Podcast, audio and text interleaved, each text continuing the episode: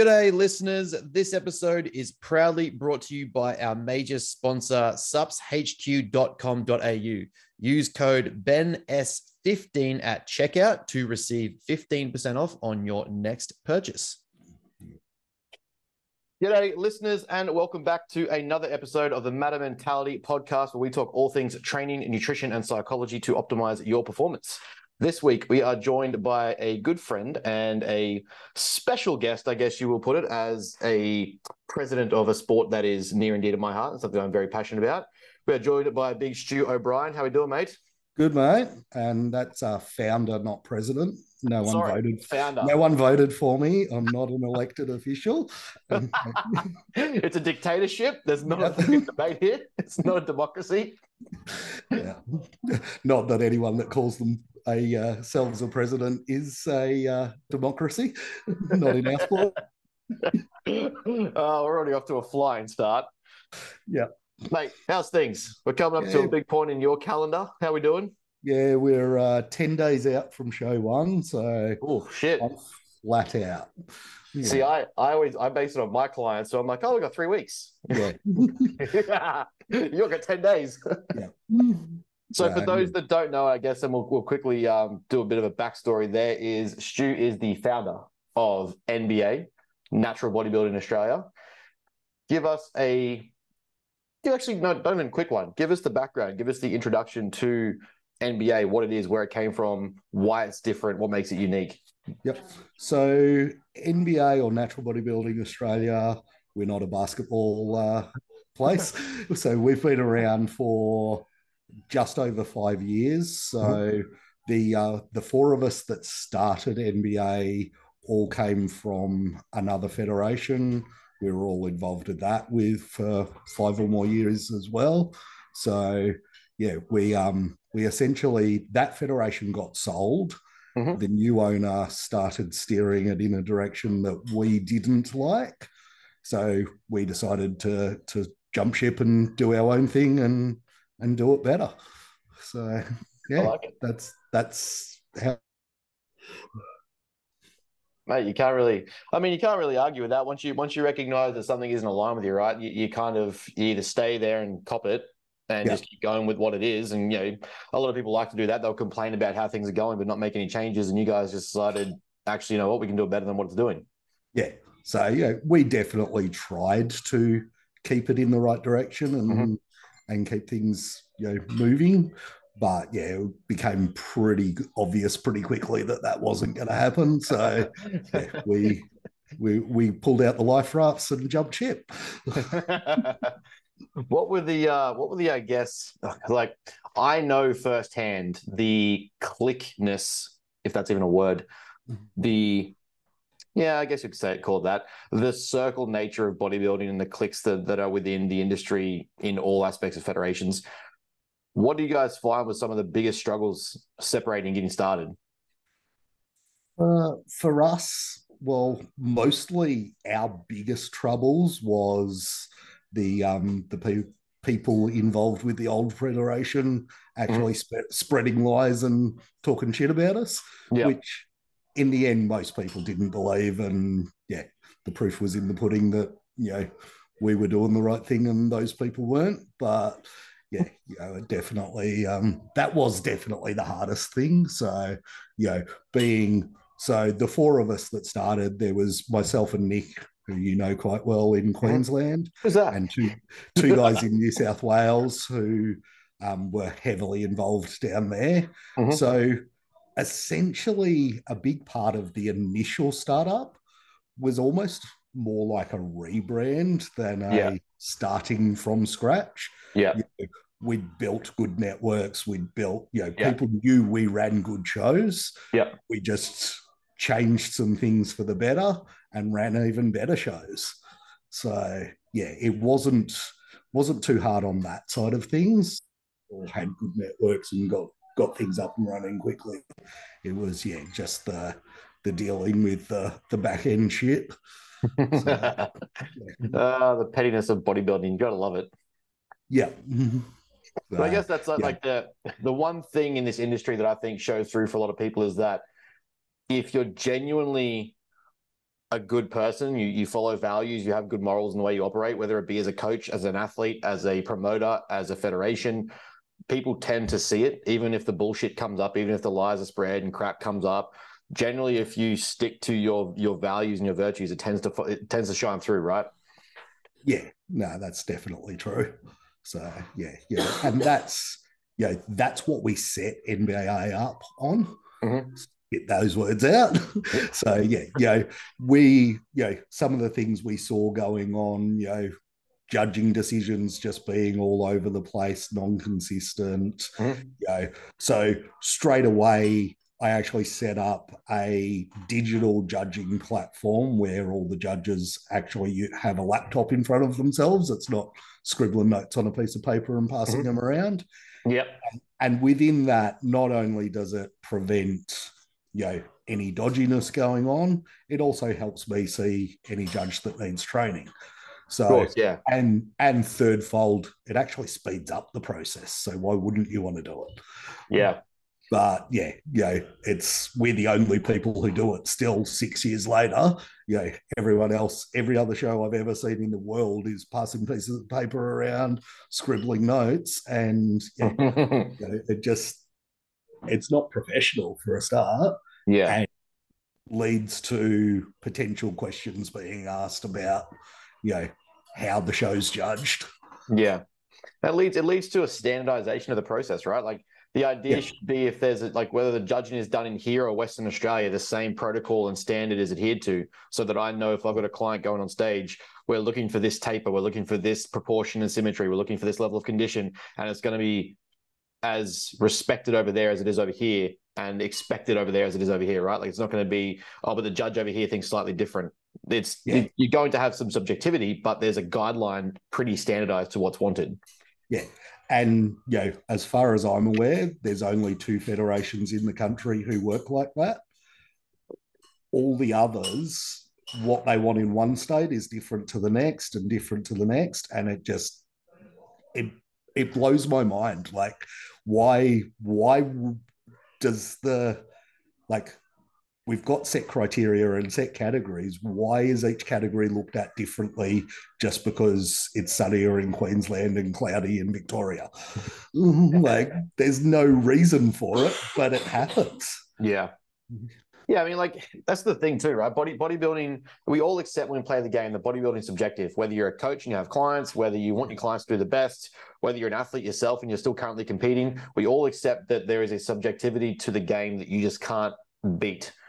But yeah. at the same time, you want to get up there knowing that or hoping that there is a subjective but still definitive criteria what's being looked for. Do yeah. I fit that as best I can to make sure I got my foot best forward to get in the position to win? Yeah. And like these clients pay you a lot of money to be their coach. They mm-hmm. pay me or the federation a lot of money to enter the show. You know, why change the criteria on the day and say, oh, that person should have done one division, not the one they entered, because they thought that was where they suited? Mm-hmm. You know, it's just taking people's money and giving them a bad experience. And then everyone loses. Yeah, yeah. because like it, it, the the endeavor should be to bring more positive interactions to bodybuilding as a whole, right? Whether it be yeah. the enhanced route or the natural route, we should be seeking to make sure that people have a positive experience. Not that everyone's going to win, because that's just childish thinking, but at least in the sense that everyone's given the right opportunity and a fair chance to win and the best chance to win. And they're given, a, I guess, across the day, across the season, the best experience to know, hey, bodybuilding's for me in the future. Yeah, that's it. Like, if the people who aren't winning still had a great day and then want to do another prep and come back again, that's a good thing.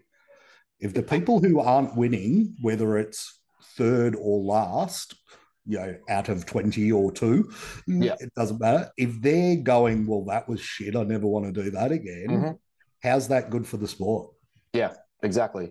Like we you can base your positive feedback on the guy who got first, but he's automatically going to be positive, right? He's automatically yeah. he's he's on he's over the moon. I can tell you firsthand that that puts you over the moon. You could have asked yeah. me anything that day, and I'm giving you positive feedback. I didn't even yeah. care. I was rapt. Yeah, but show could run five hours late. Literally. You know, the lights turn off mid-show. If you won, you don't care. Yeah, exactly right. You know, I'm not. I'm not like going back there and being like spitting in your face, being like, "No, this was terrible." I'm sweet. Let's go. Yeah. But the the positive comes from if you can get positive feedback from the people who had the neg- most negative likelihood, which is losing, then you're gonna like you're setting yourself up to have a positive experience for everyone involved, right? Like the the whole day, like if you're you know the entire runtime is is operating properly, or at least being notified to people if coaches are aware of what's happening. We've got we're aware of any stuff ups or screw ups or like you know mishaps or misalignments of time, schedules, whatever, and all that things matching up and lining up. Then the coach is having a good time, the clients are having a good time, the whole show is a good time. Yeah. Everyone's like, hey, you know what? I didn't win, but guess what? I'm going to come back and win next time. I'm going to come back and go harder. Now I know what I'm looking for. Now I know in the future what that's going to look like. Yeah, that's it. And it's like even, you know, on that, you know, shows running late, that happens quite regularly. Start of the day, you know, take five minutes to judge each division. But the end of the day, because you're running late, start taking two minutes to judge a division and, you know, things, you know, decisions don't get made properly. Like Mhm. that just gives the people at the end of the day a bad experience. Mhm. Take as long as it needs to be judged. If you're running late, own it. You know, Mhm. don't don't rush and fuck things up just because you're running late. I mean, there's about 400 million questions here alone that we could peel out of just judging. Um, yeah. but I, I get like in that same instance, that's how I that's how I approach my coaching. Is if it's if I'm doing a check-in day and there's 10 or 15 clients on a day, if I am moody at the end of the day, but I'm positive at the start of the day, I have 10 different clients that have 10 different experiences of me. I should be able to deliver day at the start of day to the end of day, the same person to all those clients so they're having a good experience so that they mm. get me at this positive level the whole time. So if I need to take a break we'll take away, I can take a minute, take a little bit longer, go for a walk, come back and do the next chunk of clients. It's that same thing with like a show day, right? Like you want to Yeah. have the start of the day be just as positive as the end of the day so that everyone's like, hey, I'm coming back. Yeah. Exactly. Yeah, and that's that's how we've looked at it from the start. yeah make the people coming last still love their experience, and then you're doing doing things right. Yeah. Yeah. I mean, let's let's go into into where we kind of just went there with um yeah, just just judging judging things like we talked about time there before. Um looking at the aspect of like let's say while we're running late, how do we how do we look at because it is becoming quite frequent shows getting too big because Yeah. there are you know we're, we're seeing like large proportions of of divisions we're seeing uh an exorbitant amount of athletes everyone and anyone can enter and compete which is great to a degree Yeah. but then you've also got like the same uh, let's say 50 people now doing 14 divisions or, or shows over the day adds a hell of a lot of time and then starts to blow things out and starts to like you know things just get out of proportion they get out of hand Yeah. it gets crazy where where do we go with that? Because you can't say like you know you don't want to tell people hey look screw you you can't do this many like you know you you're not going to do I don't want you to come back and do certain shows but at the same time there's got to be a a limit right? Where we say look it's it's getting out of hand now. Doing seven or eight divisions on one day you're probably pushing the line. Yeah, And like as a coach, how how do you peak someone eight times in one day? you pick one you're picking one's a prime one Yeah, right? Like Exactly. So so what we do, and you know, it's one of the things that does separate NBA from the other federations. So everyone mostly fits one category best. You Mhm. you know, for guys, your bodybuilding, classic, or physique. Yeah. Or in the natty feds, we've got fitness as well. Yeah. You know, most people will fit one really well. Yeah. And then have one either side of it that Mhm. they might do okay in. Yep. So we limit people to doing two categories. You Mhm. can't do men's fitness, men's physique, classic physique, and bodybuilding in the same show because they're four entirely different criterias, agree and you can't look how you can you can maybe get two looks in one day, Yeah. but you can't get four different looks in one day and do it well. You know, yeah and and if you're judging to the criteria properly, there is no way a bodybuilder can put on board shorts and look good in men's physique. yeah You know, they shouldn't be able to do it. So why take their money and get them to do it for them to again place last, have a bad experience? So Yeah, I mean- just just don't take their money. Tell them, no, you're a bodybuilder and a classic guy. Do those two divisions, and then you know stick to that rather than taking their money and saying just try these other ones because I'll make an extra five hundred bucks out of you. You know, I mean that's there's five different things to unpack just there, right? We're a Yeah. place where we're taking the position of assumption of morality there that someone will say no to money, um, Yeah. or in the instance, turn down money, Yeah. which has not always been the case in bodybuilding. And you know, on top of that, then you're you're in the ability to take five divisions or four divisions, whatever it is you want, however many there are nowadays in different federations. Let's say that someone wins somehow across, you know, they compete in bodybuilding, but they also win men's fitness. Don't know how that's possible. You've now taken away from the experience of another athlete or a competitor the genuinely fit fitness. And now instead of them progressing their career, they're going, screw this. I just got jibbed. This guy just won this division and this division. So now I'm never coming back because bodybuilding gets stuffed. It's too corrupt or political, or it's you know too egotistical and self-involved. Yeah. All because you know in that essence of trying to take a few extra bucks from the first competitor, you've now lost five competitors that are pissed off. You got seven guys doing all five divisions, all five categories. Yeah, yeah, and then like unpacking it that even step further the the people in the crowd who don't know these people are Confused. looking at, they're so confused they're Yeah. looking at the same people six seven eight times they're like screw this i'm out of here i've seen it all already Yeah. you know, and then you end up with no crowd because they've seen it all already you know so it just makes no sense but happens all too much Yeah, I, I, I guess like it comes back to a point of are you trying to truly grow your federation and the sport collectively, or are you just trying to make a buck? Yeah. And like, like yeah, sure, bodybuilding. We already know bodybuilding is a niche sport. It's a niche niche interest. We like to see the freaks. We like to see the weird side. We like to see the different side. We already know that. So it's a bit of a struggle to try and expand that market, but it's ever increasing. It's ever growing. It's like any sport that's trying to take off, right?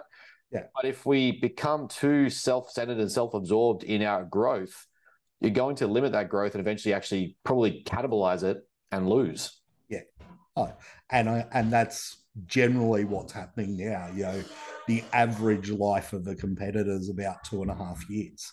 You know, Which is so Most- disheartening. yeah, like I've been in the sport fifteen years roughly now. I stopped counting a while ago, and and I could literally count on one hand the number of people in Australia that I know that were involved in the sport when I first started.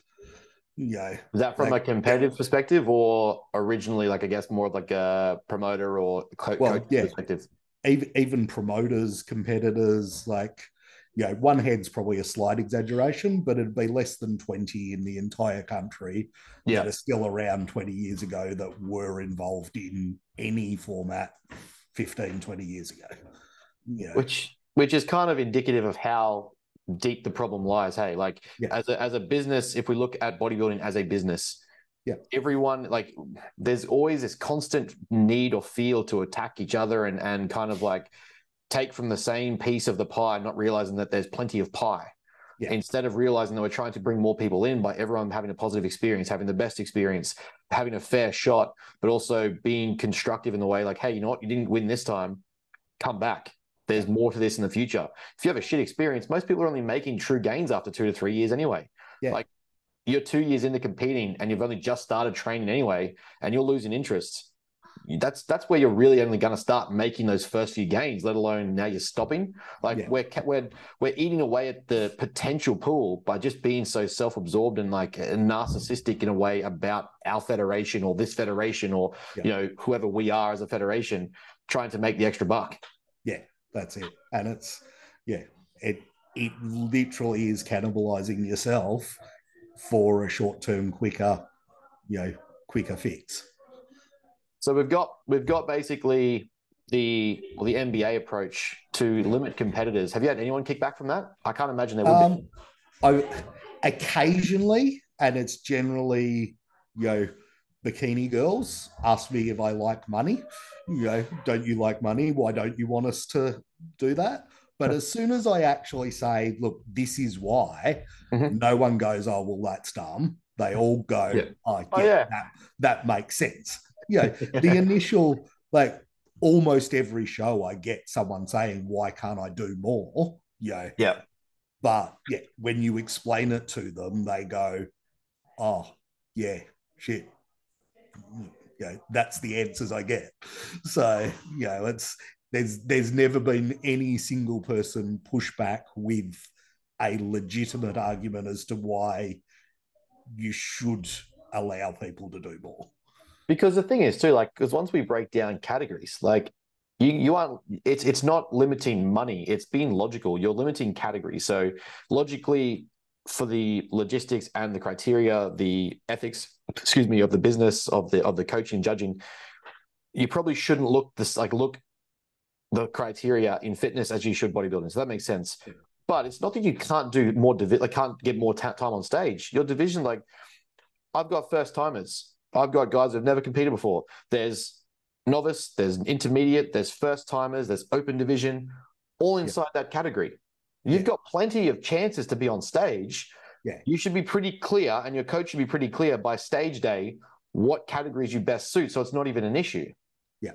We do also limit it to two divisions within that category. So Even that, better. Yeah. So again, when you get to the overall, you don't go and have one person who's, you know, fits nine of the 11 categories, who's won nine of the 11, yeah. and, and one other person who fit the other two, who they probably beat in one of those nine Yeah. up on stage, and it's not a competition. Like this Yeah. sport is actually a competition. Yeah. You know, so we want the overall, you know, at the end of the day, the pinnacle to be an actual competition. you Crazy. know. So yeah, mind blowing thought that I know, but yeah. So we do even, like, even like let's say um you know let's say i'm a bikini girl and i also want to try out an optional division. You know i've got sports i've got fitness i've got uh wellness now is, is taking off um whether whatever federation it may be. I i can tell you firsthand i am an ifbb enhanced competitor.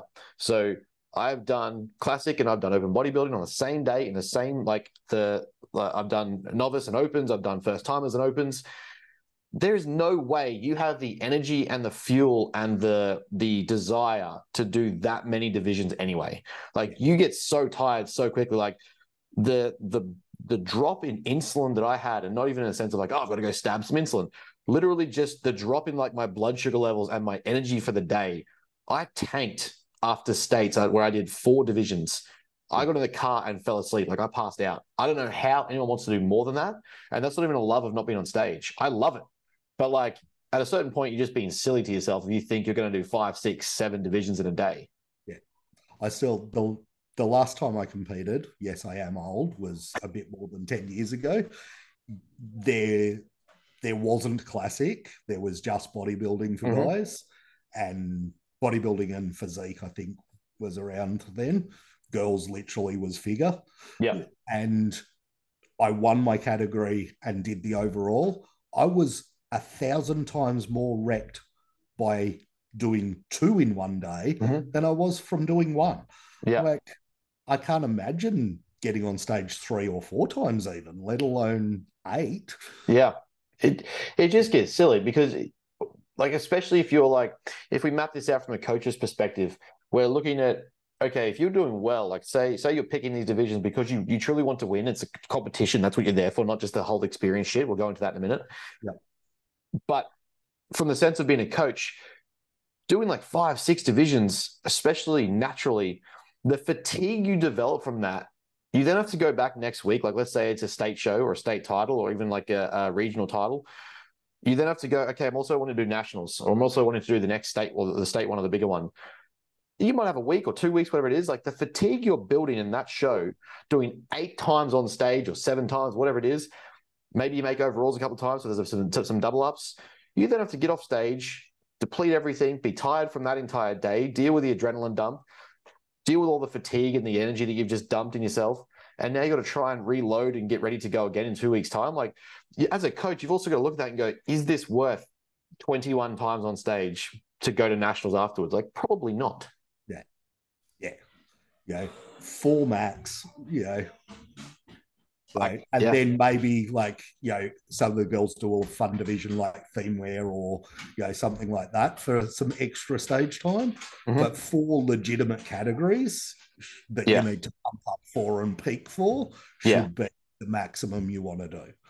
And. I, I can say, like, as a coach, we go on stage knowing full well what the primary division is our clients going for. Like you're you're you've predetermined like, okay, we're aiming to do like our best chance here, what we really want to exceed in is probably going to be X division. So we'll peak for that one properly. We'll probably just do a quick pump up for this one, but I don't want to drive glycogen spent before that. So we'll we'll fuel for that one and you'll just enjoy these ones. Cool. Yeah. Like we know. So you're trying like if you got a client up there and you're over pumping them five, six, seven times, by the time they get to the true division they want to win, if you're trying to pump up every single like you're you're you're you're potentially ruining their chance and their experience. Yeah. Yeah. And it's, yeah, people do fade throughout the day. So, you know, doing too much. Yeah, Hundred percent. But I mean, yeah, like we, we we take that back. Then I guess, um, you know, we we're, we we're talking previously about, you know, more divisions. Like, is there then an issue with not enough divisions? Yeah. Well, yeah, some like, and in the natty world, you know, in most cases, there's too many divisions, I would say. That's enough. you know, there, you know, enough to too many. You know, Yeah. like our our nationals is a two day show Mhm. because over the course of the two days, including pro and amateur divisions, there's 110 divisions for the two two day show. Yeah, That's fair. That makes Yeah. sense. yeah, you there there is no way, even at five minutes a division, you can run that in a one day. No, God, so, you know, it's it just is what it is. You know, but you know, that's you know, 10 different categories between the Mhm. guys and girls, roughly 10 categories, 10 divisions per category. You know, that's fine. You know, in the guys, guys, we've got men's fitness, men's physique, classic physique, bodybuilding Mhm. you know, in the natural world, there's not there is separation between all those divisions. Mhm. You know, for the girls, we've got swimsuit, bikini, sports model, fitness, figure international, figure, and wellness now. Mhm. So seven different categories there. You Mhm. know, wellness is just starting, so there's not a lot of cat extra divisions. It's run as its, its own thing. Mhm. But um, you know, so each of those again, 10 different divisions between that adds up very quickly. Yeah. So, you know, it's but you know, then you get some federations who want to run bikini straight through to figure and not have anything in between. And there is a big jump in the physique Yeah. that you know if you don't fit the bikini criteria you've got to do a whole lot of growing before you fit the figure criteria like Yeah. even ifbb has wellness in between Yeah. there's yeah and there's a lot of growing from bikini to wellness let Oh, alone God, yeah. to figure so you know that's the other side is shows that try and just cut everything out to to almost be like six categories no you know five divisions per category you're again not going to have the best experience because you're not half the competitors out there won't fit one of the categories you know Yeah. they'll be more suited to a category that isn't even running that show which I guess then again kind of hinders your your chances as a business federation Yeah. in that you're not like and, and I, I always get like what you know I hate the idea of accommodating to everyone at all times that's, that's never feasible but like you are definitely shooting yourself in the foot by not having those options available I guess it's finding that unique balance between not being over the top and just trying to make money but also like if you have an awesome federation potential or you have the potential to grow a good federation making sure that it's got the potential chance for people to do what they need to do or be in the division that gives them the best chance to win. Yeah. know, gives them the best chance to win, the best chance to have a good experience on show day. You know, they're not entering the show because they've heard this federation's amazing. They're new in the, the country, they're doing amazing things, and I want to do their show because they sound cool, but there's actually no category for me. So I'll do a category I'm not suited to, have a bad experience on show day because I'm going to be the girl or guy left in the back corner, Yeah. not actually looked at. Like, Yeah. Why waste your money if you don't suit the categories that are on offer? Yeah, Mm. for sure.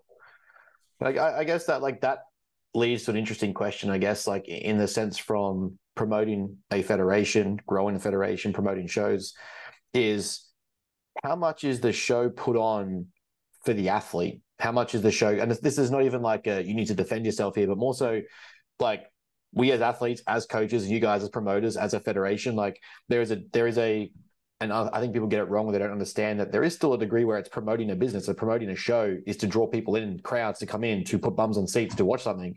We also want to make sure that our athletes have a good time. You guys also want to make sure the athletes are having a great experience. Like there's obviously that balance for you guys as the federation to make sure both are occurring, right? Yeah. Yeah. Yeah. when we any decisions from the day we started, still stay now and till the day I stop being involved. Any changes in how we run things, any decision about categories, divisions, judging, anything at all, the first criteria make that is it has to be beneficial to the sport 1st Mhm. Then it also has to be beneficial to making money. You know, but if it's not beneficial to the sport and it makes money, I'm not going to do it. Yeah. You know, so you know, just because it's going to, you know, add an extra five grand, we'll call it, into our pocket per show, you know, but actually long term it'll cannibalize the sport. I'll say we'll say not not doing that doesn't make sense long term. Mhm. We'll we'll do it this way that is actually better for the sport. That's great for like the vision of bodybuilding as a whole, right? Like you're looking long term at the growth of the industry, the growth of the sport, not just the growth of my wallet here and now.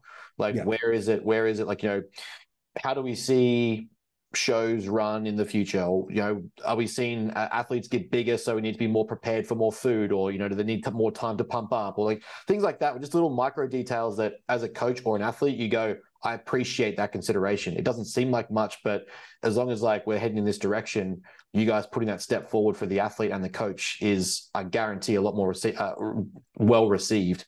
yeah yeah. like wellness is actually a really good example of that so you know wellness category you know started in ifbb or Mhm. The old ifbb that's not even really relevant in australia anymore and started in the you know european countries brazil etc because people in those countries genetically have bigger bottom halves than top halves.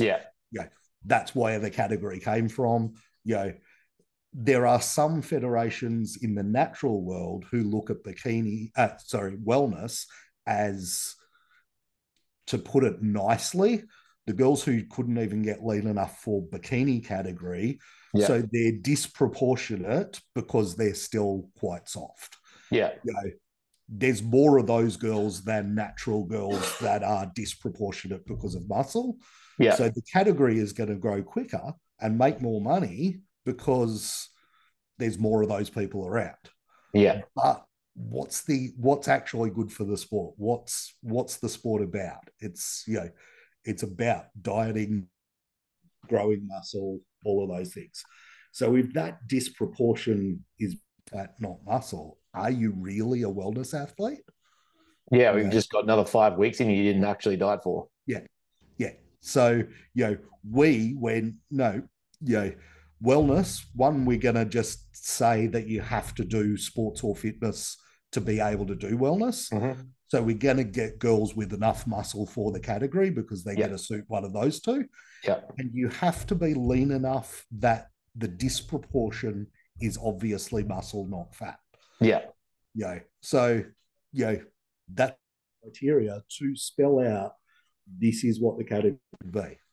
You know, our wellness, you know, I've had three to five girls in the category most times because there's a lot less girls out there that meet that criteria. yeah, of course. Okay. Is it the right criteria? Yes. Is it what's best for the sport long term? Yes. Yeah, You know, does it make me more money or the federation more money? No. but we you know we went with the one who that's better for the sport, not the one that makes more money. Yeah. But again, like it sets you guys up, and you know, hopefully, you know, conversations like this will set other federations up to look at it from that holistic, long-term perspective. Yeah. That you're not just we're not just we're not just encouraging qu- like quantity on stage. We're encouraging quality. At the end Yeah. of the day, and, and like you know, this is again, I think uh, um, something I want to touch on from all of bodybuilding is that I think this endeavor that experience is the idea of experiencing bodybuilding has become this novel excitement cliche thing that everyone on Instagram wants to do. So it leads to not sub quality, but you know, like anyone thinking they've dropped 20 pounds is therefore a bodybuilder and should get on stage. And therefore they have to fit into some of the category. They have to fit somewhere because they've registered and they've paid. But you know, in the interest of the sport and in the interest of you know these divisions having specific uh, criteria, it's not necessarily the best thing because we're saying that hey, this is open to everyone. But the fact is, not everyone's a bodybuilder. Not everyone's a, a bikini chick or a physique chick. Like they're just you're just not. Yeah, no, that's and it takes a lot of work to be good in any of the. Your structure basically determines which category you're going to Mhm. suit best. The amount of work you do then determines how well you're going to do in that category. Yes. Yeah. So yeah, yes, there's a structure for every a category for everyone structurally, but if you don't do enough work to meet the other criterias of condition, muscle mass, etc., then you're going to look out of place. Yeah. And that, Yeah. that that in of itself again is I think a problem that people miss from all walks of bodybuilding. Like I've I've heard these conversations in every in every federation, in every division. They'll they'll pick the one thing that they think they do well or they think they have going for them and neglect the rest of the criteria to which they don't suit and be like, oh, you know, but I should have won, or you know, I've, I I lost body fat, I lost this much fat, I would had thick legs. But okay, but did you have conditioned legs? Did you have proportional legs and waist ratio to your bum and to your shoulders? Did you have, you know, X amount of taper or X frame? Did you have, you know, good posing? All the things that contribute to the overall criteria of being judged. It's like people don't really comprehend the the way in which all scores are scored. Yeah, yeah, and yeah, we can go on a judging tangent now because it's probably a good time. Yeah, we look at judging as the best. Yeah, there is muscularity, conditioning, symmetry, and presentation are the four main criteria. Mhm. For, for, you know, it's the best combination of all of them. Yeah. You can't be amazing at one and terrible at three Yes. and still win. Like you've got to, you know, and there's no one that is more important than the others. Mhm. You know, there is is equal, you know, but you also then don't go and go, well, these four categories are worth 25% each. Yeah. I'll give you half a point, you know, a quarter of a point for each, because that then just becomes too technical and it'd take the day too long to judge Yeah. Of course. Yeah. as a judge sitting there, you're going, this person is the closest to the criteria and the best combination of all of those. Yeah. So people that try to overcomplicate that or try and focus on any one area of that are not getting it right. Yeah. Right. Yeah, and, and it's important to understand too is like, is the fact that the criteria and that judging is what we're looking for. It's what you're aiming for. It's what you're trying to achieve. Like just going, I lost some weight, therefore I'm going this division, or you know, I have a tight waist, so I'm going to do bikini, or you know, I don't want to train my legs, so I'm going to do physique or, fitness. What you know, the, Yeah. given the divisions that you guys have as naturals, when we blow that up, even the enhanced route, like yeah, great. Just because you don't train your legs doesn't mean you proportionally have good shoulders uh, or a tight weight, a tight waist and tight taper. There's guys with smaller shoulder, shoulders than you, but a much better taper that will win physique because you don't understand how the judging works. You just think that my friend's dad's uncle told me I look good and I should do a show. Yeah.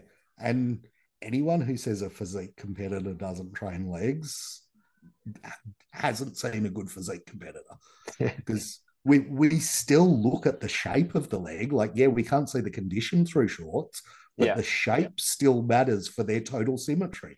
Yeah. So you still need muscle on those legs in men's physique and even men's fitness. Yeah. Like it's proportionate to the category, but you don't want two sticks on a massive upper body in any Yeah. category. Like symmetry is as important a factor as muscularity, you know, and whether you put shorts on or not, if you've got really small legs, your symmetry will be out. Yeah. Like, And then again, it's like it comes down to uh, also, I think, is the coach, understanding it's the proportional percentages, I guess, not so much the percentage, but the proportional representation of that criteria. Like you're not expecting the physique guy to have bodybuilding legs. What you're expecting is that the physique guy has the proportional relation of symmetry to the upper body in a way that doesn't make it look stupid. yeah, that's that's the perfect way to explain it. It just yeah, it, like again, I think a lot of people don't don't really, and this is where I think the the noviceness and the the the excitability of just wanting an experience to get on stage. You haven't gone on stage with the competition rules in mind. You've just gone, oh, I've dropped some body fat. I'm leaner. I look good in a bikini, or my girlfriends telling me I look good in a bikini. Then you have a shit time because you've set yourself up with this false expectation of doing well or winning, or you know, you suit a division reality is you're just still fat or you know you're still soft or you're just actually not a bodybuilder or a bikini chick like you're just not meant to be there but Yeah. by not knowing those rules or those those expectations those criteria the judging uh, descriptions you're setting yourself up to have a shit time. Yeah, yeah, yeah, and they're the ones we can't control. Like exactly if someone 100%. yeah if someone has a shit time because they did those things that's totally out of our control as a federation. Like, oh 100% we And want think- every competitor to have a good time. Yeah. But if you know if they don't do the work in getting the right knowledge then you know we put everything out there to help them make the right Yeah, decisions. you know i'm constantly getting messages from coaches and competitors saying what competitor fit in to you know those sort of things. Yeah. You know, so we put everything out there for people to get it right. If they choose not to use those tools and then still don't get it right, then I'm sorry, we tried. yeah mm. even even things like like like workshops. Yeah. the perfect time to ask and find out fuck around and find out literally figure it out is attend these workshops and see where do i stack up? Am i going to be lean enough for that division? Or do i suit this division? Can i have fun in this division? Even if i'm not going to go in there and dominate am i at least going to proportionally have fun in this division be looked at because i've put in the work and i suit being there and not just because my coach told me to go do it or this person told me to go do it or this you know uh, a sponsor or a promoter said hey go do it do you actually belong in that division? Should you actually be there? Easy way to find out is go to things like workshops. Yeah, that's it. Go to workshops, you know, go to posing classes, get a coach who actually knows what they're doing Mhm. you know, and has runs on the board, you know, and then you'll have a good experience as far as being ready and being in the right categories. Do you guys find like you know this is getting a bit more of the just the the nuance of random uh, competitors, if you will. The like one of the things that I really struggle with, and I I always prefer to turn down money. I'll always prefer to push a client away for at least another 12 months, like work with them, but say, hey, you're not getting on stage with me for this period of time. Because they'll come with this this high inflated sense of ego, you know, mum, mom and dad and uncle and auntie have blown smoke about, hey, you know, you're looking great, you've lost some weight, you're the most lean person in the gym, or you're the biggest person in the gym, or you know, around our neck of the woods, you're you're the fittest looking person we we see. And they'll come to a show with that inflated sense of like entitlement and victory. And the reality is next to the people who've actually dug in and gone fucking hard, like they're miles away. And then comes the it's judging, it's politics, it's this, it's everyone else's fault, it's the coach sucked. It's like, do you guys find many of those? Is it like have you seen like the backstage abruptions and emotions where that's sort of like carried on? Yep. Because we're so good at putting all the info out before the show and, and helping people pick the right categories, it happens a whole lot less at our shows than Yeah. I've seen. Yeah. Does it happen? Yes. You know, but it doesn't happen too often Yeah. because you know, we're running lots of workshops. Yeah. I'm accessible, you know, and and you know, if someone comes to me six weeks out that looks like they shouldn't be on stage, you know, I won't, you know, tear pieces, Yeah. but I'll tell them honestly, you know, maybe you at off to next season. you Yeah. know. those sort of, you know, I've had that conversation many times. Yeah, I think that's a respectable way to do it too. Is just you know, the, the potential's there, but maybe you started late, maybe it's not for you, maybe you just Yeah. you know something didn't work or click. Um, but it also, I think, having that limitation of the amount of divisions you can do means you have to be more specific and very picky as to what one's worth doing, right? Like, Yeah. you know, you're not going to set the day up on a negative foot because you're like, hey, I know that I only have these four. I've picked the best four that I think I have a chance in, but also I belong in, and or you know the best two or the best three, whatever it is you picked. Yeah. And now you're actually like, I'm here to see how I stack up, competitively compete, and also hopefully walk away with a win. But if I don't, like it's not because X, Y, Z judging this and politics that, blah blah. Like you've you've picked your best foot forward. You've picked your best three or best four divisions or best two divisions. Like that's it. You put the best chance available forward, and Yeah. so I guess that kind of limits that as well as a, a like and as a way to control that. Yeah, no, that's that's definitely it. I like it. I like it. It's it's it's refreshing to see. I think um, I think bodybuilding as a whole needs um, not rejuvenation, but just more social awareness and understanding, more availability, but also like more ethics involved. The system has to be better regulated and better controlled in the sense of, you know, like you said, criteria is how we're rewarding people, what we're encouraging. We're not just here to take money. Because if we as coaches put forward to a federation and that federation just simply, well, you know, hey, we're going to take all this cash off you, but you get nothing for it. There's no experience, there's no value, there's no vibe. You're not having a good day. You know, everything's just just feels like it's shit and like run poorly or just not even explained properly. Well, now we look like bad coaches. The industry looks like it's a piece of shit. The sport looks like it's terribly organized or has nothing going on for it. And eventually the client's just going to say, that's not for me. Yeah, that's it. And you know, who wins out of that? Name one person in the whole chain that wins out of that happening. Like, Exactly. there's Like- mm-hmm. Yeah. Exactly. We're, Yeah. we're all trying to eat, but at the same time, like it's not even just about the money. It's about like if you truly love bodybuilding, you want it to succeed at all levels, at all ranks. Like Yeah. for my like the way I look at my natty guys, the way I look at my enhanced guys, I will always encourage someone who's pushed and pushed about being enhanced to go the natty route first to ensure that they love the process and the journey for what it is before they even talk about things like that. So if I know that they're going to a solid natural federation, have a good experience, and the only factor there that they don't like it is that, uh, sorry, is themselves, well, then I know that they don't need to use subs. They're like bodybuilding just might not be for them. Yeah. But at the same time, then I know also if they've gone through it all, they've loved it. They loved every minute of it, the battles, the challenges, the, you know, the call outs, not getting call outs. Backstage is a good time. They've had a great run the entire time. We're not going to have some negative post show experiences. Well, then I know from here, okay, we can step out of the natural ranks and look at do we go to the enhanced routes with a positive experience, a positive perspective of bodybuilding as a whole as a sport. Yeah, hundred percent. Like, and that's like I often joke. Joke's probably the best way to put it. Organizing a comp is like organ- organizing a wedding for 150 brides at the same day. Oh, you know, 100%. male and female brides. You know, everyone's 100%. you know, and they're all bridezillas too. Yep. But you know, so I'm trying to make sure 100, 150 people are all having a great day and Yep. it's their day. They're also all doing it for different reasons. Like Oh, 100%. as a coach only want winners. You know, you're a winner, you only want winners. Yeah. There are some people who want the experience of just getting up under the under the lights. You know, they know they're not going to win, but they want to get up there and just say, I did it. Yeah, for sure. And that's okay too. Those Yeah. are completely okay. Like to clarify Yeah. my perspective, I guess, for anyone listening, thinking, oh, that's what, not what I'm about. Yeah. If if you go there knowing that, I'm all for it.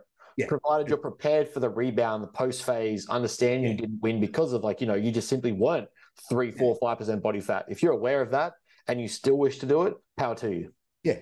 And those people then, you know, again, get the experience, go, geez, I had an amazing day.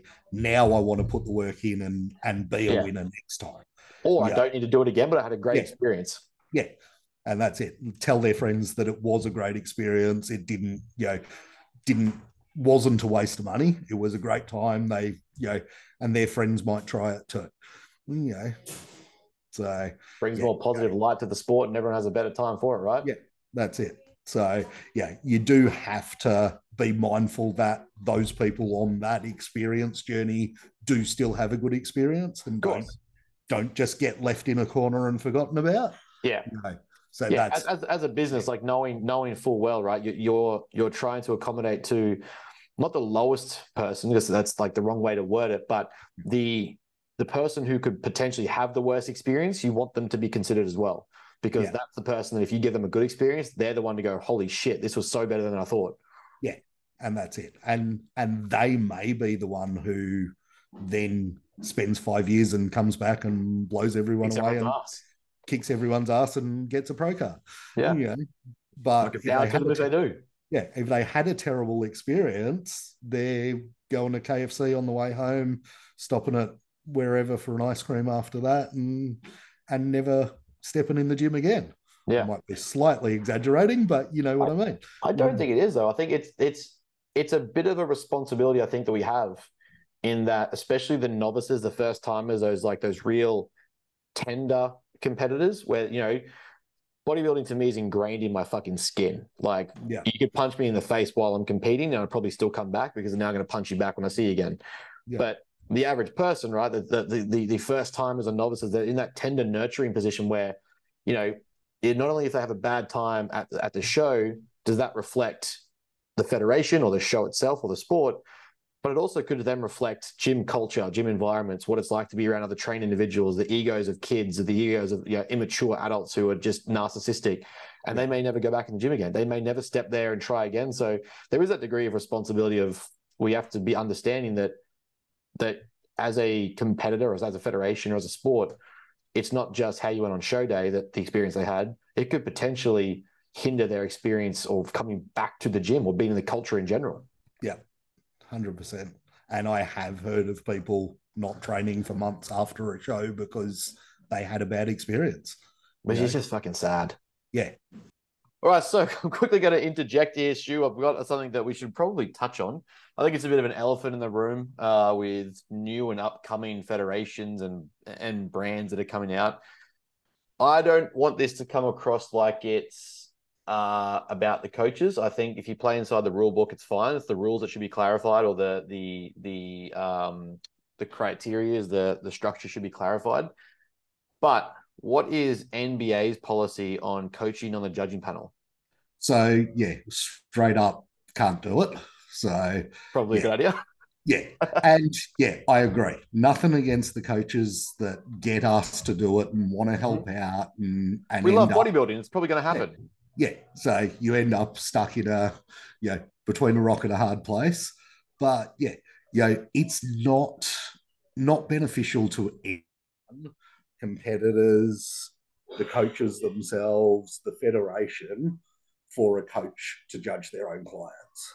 So we actually have a like I have some coaches who have clients that do judge for me, but Yep. whenever that happens, we've got a declaration that they sign before the show which says any potential biases that they would have and they step off the table not just don't judge the division they actually leave the table for Good, any good. division their clients are on so yeah and generally if someone's got more than two or three clients i won't have them on the panel at all in the show Yeah. because yeah that's just too much chopping and changing them jumping Yeah. off the table but yeah Because you want to have you want to have a like like let's say that happens. You've got three or four coaches that have two or three clients every every uh, over the day. That's twelve times that you're changing co- uh, the judging criteria, right? Because everyone's subjective. Those are there's a criteria. It's subjective, and you end up with twelve times across the day where the, the judging panel's changed, which is a lot. Yeah, that's if the clients only did one division. That exactly, yeah. That's if they're all doing three or four divisions, it could Yeah. be four times. So you know, it's yeah, it just doesn't work for you know the integrity of the whole show. So So I think if you if we look at it like objectively, it like me as a coach, I would feel like if like let's say they win and my client's the like clear winner, cream of the crop, no questions about it, no one's debating it. There's going to be an underlying sense of debate as to whether or not they should have won. Yeah. Or whether or not there was like you know, a, a, a panel wide bias of like, hey, that's my client. Not Yeah. saying that's what happens, not saying that is what has happened, but people have their rights to an opinion. People are going to make their opinions by at least not being on the panel or clarifying that you shouldn't be. it removes that from the conversation regardless. Yeah. Yeah. In the end, in these sort of things, perception becomes reality. Yeah. So if you perceive that there could be a bias, there is a potential that there could be a bias. Yeah. So we won't let that happen. So not only don't we allow coaches to judge their own clients, I won't allow someone to judge their own partner or family yep. member either. So essentially, if there's a financial or physical relationship, yep. then you can't judge that person because again. I, I, I believe if you go, if you don't mind me heading down that route, you and your partner were both, uh, you know, we know she made that very clear statement on one of her um, socials one day. She said, "I won't be on the panel for X, Y, Z reasons." Yeah, and I remember, I remember reading that and thinking that's a, a hell of an ethical statement to put forward because it just it just clarifies that you don't you guys aren't wanting that to be either perceived or or you know understood or or taken the wrong way. And so, um, you know, she's just come out and said, "Look, we're not going to do this. It's just not yeah. how I'm not going to do it. I won't be a part of it." Yeah. So Alicia herself didn't compete with NBA because that was right. Sorry. Stepped, yeah. Correct. Yeah, even if I stepped off the panel, someone is going to perceive that potentially something dodgy could happen. You know, and the eyes are going to be all over it. And yeah. so she made the decision herself. I didn't even have to you know, to push that one. But yeah, she made the decision herself that for the other people that she would have been standing next to, for them to have the best day possible, she shouldn't be standing next to them. Yeah. I mean, so, and it it it stands to reason that it would tarnish the brand as well. Like if you like, let's say, and again, we know people can be very emotional and heightened and aroused and worked up on the show day let's say that happens and what again someone did blatantly like just absolutely one it was not even a question but then you start to get the perception of oh you know there's a bias these judges have been like chose xyz because the coach is on the panel. Well then now you've got two three four five ten clients or, or competitors on stage that have heard that. Now they're pissed off. Now they're telling their yeah. friends. Now they're telling their coaches. Guess who's getting pulled from competing in that division or federation again? Now you're just exactly. or, or not getting on the you know they're just amplifying the biased opinion that people have of the subjectivity of the sport well, now you're just amplifying that. And now what was one person's bad day might now be 10 or 20 future competitors that don't come to the sport. Yeah. Yeah. Yeah. And I've like I've seen other federations who do allow it. I've seen other federations who did allow it follow suit and, and stop doing it. I've sat directly behind the judges panel when a coach was on the panel, watched the whole show very closely, there was nothing that I would have seen myself as being potentially a dodgy decision. But after the show, people ask questions. Oh, yeah. that coach was on the panel. What's going on? Yeah. So the perception is that something happened, whether it did or not. Yeah. So why put yourself and your clients or your federation in that position? Yeah. yeah. So the federations themselves who allow it need to be questioned what their motives of integrity in allowing it is. Yeah. You know, why are they doing that? You know, yeah, like, coaches that get asked and dragged in and, you know, and are doing it because they want to help and they love the sport, you know, totally get it. But yeah, the federation themselves, why they're allowing it, I don't know and I don't get it.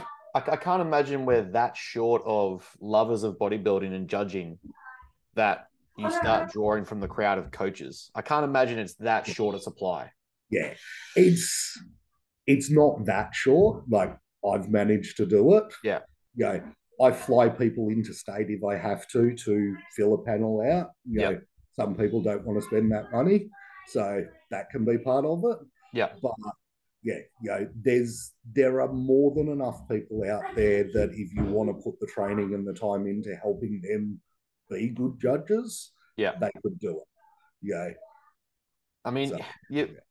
you think about like, from the athlete's perspective, as a coach, I'd be more concerned that, like, let's say I've got a killer client and he stepped on stage and dominated, just absolutely killed it. Female, even she's killed it, absolutely slayed it. But my being on the panel now undermines her win or his win, and people are like, you know, attacking them, saying it was only because X Y Z judge or X Y Z coach, and I just feel like now I've done a disservice to my client. Now they feel like that, you know, you got gold, but it's like it feels like it was a silver or bronze. It feels like it was like it doesn't feel like it was a gold. because you know this like this is what's being said. So even from the coaching perspective of your client, I'd feel worried that that would be perceived that way and I've taken away from the experience they had because now it's like, well, did I actually win? Even if it's in that, like, you know, just that slight doubt would take away from that experience.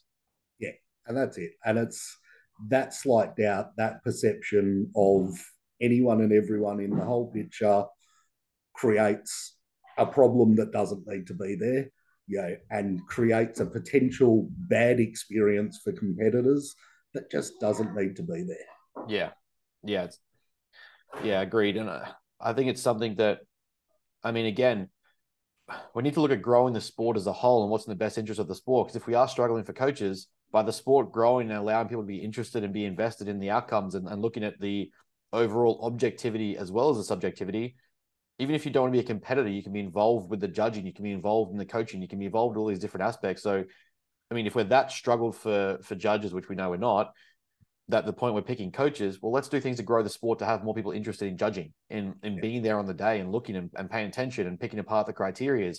I'd love to be on a female judging panel. I'd love to be on like, you know, by growing the sport entirely, we then reduce all these problems that people have by seeing the sport. But if we feed into those problems, it's going to hinder that growth. Yeah. And that's where, like, sometimes what you said there, I sometimes have a coach that's only got male clients and I'll yep. get them to judge the female part of the show. And then vice versa, a coach that's only got female judges, I might get them to judge the male part of the show. Yeah. That becomes that's the sort of time where I will have a coach on the panel. It's controlling for the bias. Yeah. And there are some, you know, most good coaches have a good eye for the criteria and what they, you know, what we're looking for. Yeah. So a coach can make a good judge yeah. if they're a good coach, but it doesn't like you can't put that ahead of the integrity of the federation. Yeah. I mean, I, I look at it from other sports perspectives. Um, we'll wrap up this point shortly. You wouldn't see, or you, you wouldn't see a, a, referee coming up in the NRL where his entire fanhood, his entire childhood, he's talking about being a lover of the Broncos and like, you know, obsessed with the Broncos and it's all over his Instagram and social media. Then he ends up in the on the field refereeing the Broncos and there's some blatantly obvious calls going the way of the Broncos and favoring the Broncos and then all of a sudden starts to come the questions that everyone usually has about the team that seems to get the the rub of the ball. Yeah. It just you'd start to take that away from the perception. You're like, well, if we if we just don't have coach, uh, like you know, everyone's gonna have a team they support, but we take that bias away from the person being just blatantly outspoken about it, or you know, being in the limelight that way. You remove that potential issue because everyone's gonna have a everyone will have a rugby league team they, they they're a supporter of. But I mean, if you got someone who's got family members or friends or something like that that are in the Broncos, you're not going to go, "Hey, you're a referee for this game." Yeah, yeah, it's just not like not going to happen. Yeah. yeah. I mean, moving on to the, uh, I guess the the last, well, another elephant in the room is some big things that have recently come out as transpiring in a a certain federation. I don't even know how we attack this without. I also want to attack it from the the disgust, mm-hmm. the the invasion of privacy, the maltreatment, the I don't even know. I don't even know the word to describe it, but it's not good. Yeah. So yeah, without you know slandering or mentioning specifically who it is, though the sort of things that are being spoken about, you know, not having a set judging criteria, coaches on the judging panel, being forced to use X tan and uh, X hair and makeup, but charged an absolutely exorbitant amount for it they're all the things that we've set up from the start to wipe out. Like, mm-hmm. I totally understand a business decision of your business, you want all your clients to use X Tanner. But if you're doing that, it should be, if it's forced and you have to do it, it should be at a discount, not a premium. Yeah. And it should also not affect your placing if yeah if you choose not to. So, yeah. you know, NBA, we have every show has a preferred tan and hair and makeup sponsor. Mm-hmm. You know, but I don't get a list and go, oh, that person's not placing because they didn't use them. Yeah. That person's, you know, and that part of the agreement with these providers is that they are providing the service at a fair market value. Just because yeah. they're the preferred one doesn't mean they can charge extra. Their yeah. advantage is they're the preferred one, so they're going to get more. They're the only ones backstage. So yeah. that's a great competitive advantage. Yeah, exactly. And need to charge more as well. Yeah. It's like telling Macca's you're the only ones that are allowed on the highway, but also Macca's tries to charge a higher price. Yeah. Yeah. Like it's yeah, that's where the like it's it's pure extortion. You know? Yeah. Uh, yeah, yeah. And and I I don't understand that level of you know forced loyalty, forced anything you know, competitors are our customers. Yeah. We can't force them to do anything at all. You know, as far as tan, hair, makeup, who they get their photos with, yeah. what they do the day before the show, what they do after the show, what other federations they compete in. Like, yeah, why, you know, why would you care about that?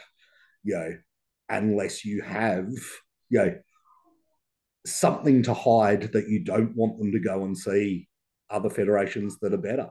Yeah. You know, you're forcing people to stay in your federation. It's probably for that reason. You don't want to see them to see other places that are better. Know. I mean, yeah, we've we've just had a recent um a recent barrage of a certain federation stepping uh, oh athletes of a certain federation stepping down due to some unprofessional uh disc discord no i wouldn't say discourse i'm going to say acts. We're going to say uh professional engagements unprofessional engagements. Yeah. The the oh man I, I, don't, I don't even know how to attack this because it was so shocking when i saw it. But to see the fact that people that i know who are very very very very loyal to this federation denounce pro statuses and pro cards and separate entirely, even just in the Australian branch or the Australian brand, however you want to do it. Like, yeah, that that is going to tarnish bodybuilding to sports. Like it, it's the stuff that we get most worried about with people being like, you know, it's creepy. It's you know all those things that are that you know coaches are doing or whatever, and we try, you know, we try to be good ethical people that don't allow that to happen, so we can you know prevent that reputation. But when people in these federations are caught doing that stuff, and you've got your blatant pros now saying like, "I stand with X Y Z people. We're out. We're not coming back. This is disgusting." Like, that's the stuff we have to correct and run good coaching and good organizations and good federations to kind of offset that shouldn't even be happening. Yeah, and yeah, I hope that from this one that federation does actually just take it on board and fix all those things. Yeah or if they don't, they do actually start slipping into the. Uh, yeah. But yeah, continue. I was just I was just wanted to make sure we're on the same page. yeah. So yeah, if if that sort of stuff continues, that federation, you know, should should be gone forever. Like, yeah. So I mean, I'm not. I, I I don't even want to make statements because I don't want to get caught out anywhere. Not that you know this podcast has that sort of reach but like there's bound to be some legality issues there's bound to be like if i was if i was the people involved like i don't know. I'd, I'd draw some hard lines if i was some of the people that were that you know went through certain things that were engaged in those federations. I'd i'd be pretty pissed. Yeah. But it just comes back to the morals of those people that are in leadership positions in that yeah. federation and you know where their morals stand, and you know they they need a check of their morals and and to stop doing those things. Yeah, I mean, yeah, like I said, you know, it's it's just it's hard when people already have perceptions and taboo opinions of what we do and how we do it and what it what involves.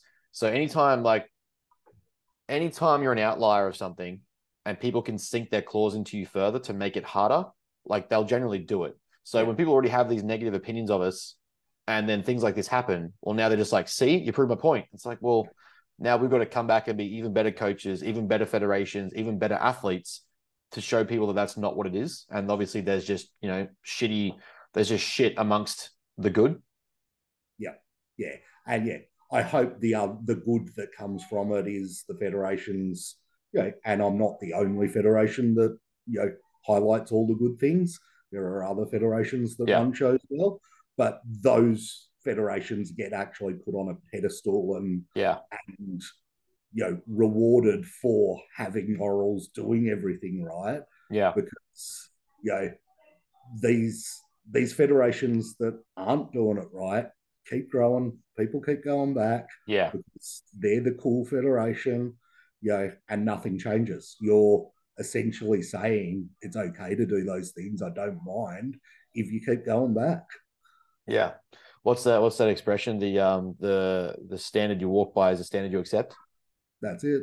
Yeah, I mean, yeah, I, I know I'll be reluctant to take my females through that federation or at least encourage them to do so. If they come to me wanting to, I will discuss it with them. But like, I'd be hard pressed saying like where we stand on that. You should go do it. Yeah, yeah. like I'm Not that I'm someone with ten thousand clients. I'm gonna make a big Yeah. impact or a big difference, but at the same time, like whether it's one or two, that's now something that I'll have to think about for their safety. But if every coach with one or two clients does that, you know, there's a hundred coaches out there that don't have two clients in the show now. Yeah, That makes a big difference. yeah, exactly, So, exactly.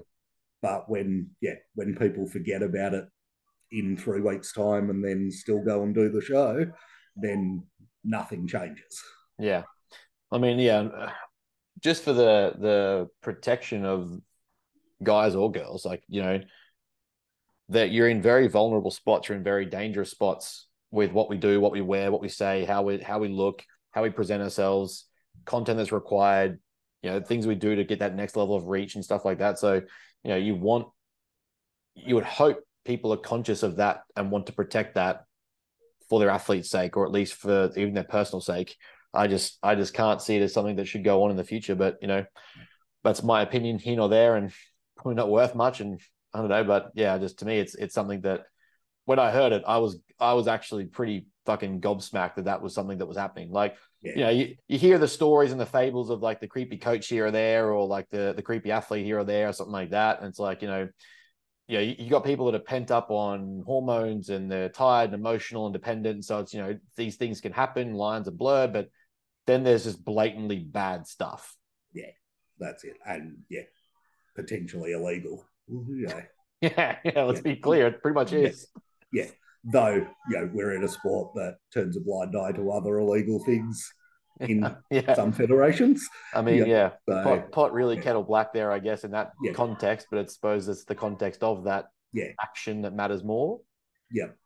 So, but yeah, you know, hopefully that that side of things needs to just complete, completely be wiped. You know, and yeah, forcing people to do things to get a better placing needs to stop, no matter what those things are. 100%. 100% agree.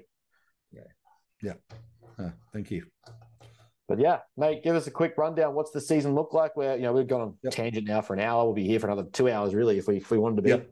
Yeah. What's uh, what's the plans for this season? We've got season B now, as you said, ten days away. How long does the season run for? Where's your shows? Nationals this year. So yeah, first show in 10 days or a lot less by the time people actually hear this is our South Coast Spectacular. So in Wollongong, which is in yeah, 10 days from today, which date I'm just pulling up in front of me because yeah, great memory and all. Yeah. The Nice. 11th of September. yeah, 11th of September. Then two weeks after that, we've got our New South Wales state titles. Mhm. So that um, yeah, that's at Basedown Sports in New South Wales. Weekend after that is our Queensland state titles, which is the 30th of September. Yep. Then weekend after that, I'm down in Tasmania for the Tasmania state titles. And then we, Nationals Yeah. on the 14th. Yep, 14th and 15th of Yeah. October in Melbourne. Nice. Yeah. That's a Yeah. Hell of a six weeks for you. Yeah. So no, it's uh yeah, head down, bum up for the next yeah, yeah, next weeks. So yeah. I guess I guess to wrap it up, like how what what is the po- like you know we know what post show feels and looks like for an athlete and a coach. You know, we're assessing the judges, we're asking the judges for feedback. I'm getting my clients head down, I'm getting them back into what they need to do, having a health phase, getting like mentally better again, probably getting back to life. What is a post show for a a founder, a president, a, a promoter? Like, what does post season look like? Is a quick, I guess, nutshell. Is it Yeah. straight back to work planning the next season? Is it making sure that everything like getting feedback straight away? Yeah. Feedback straight away or as quick as possible is definitely one of the important ones. Yeah, Um, know, people want to know how well they did. Some feedback I can take, you know, a bit of time to get to as well. So Mhm. yeah, even feedback straight away isn't isn't easy to do. You know, yeah. throughout the season, if someone wants to go to nationals, I'll give them feedback as quick as possible. Yeah. You know, if someone wants feedback of what to do in the off season, I can take a bit of time to Oh, give yeah, that yeah, to for sure. because, You know, most people are nowadays taking 18 months between shows. So As it should. you know, they're they're taking that more time. So I'm taking that bit more time to give them actual true constructive feedback. Mhm. But yeah. And even it's not really straight on to the next season because I've basically already got all of next season planned now. Yeah. You know, it's the season after that that I start planning. So Yeah. as soon as season B this year finishes, You're planning season B. season, planning season B 2020. Like season season A 23 or 24 is mostly planned. There's you know some some things that I'm juggling around that, but Yeah. you know, a large part of the venue booking, those sort of things has been done. You know, so yeah, I've got posters to get out, Yeah. you know, all the marketing material to to make happen Mhm. you know, all that's within that first couple of weeks post show. You know, it's also, you know, going through feedback for them, you know, training if a judge needs training, you know, yeah, of course. things as well. They're, they're more things I'm looking at. Mhm. Yeah.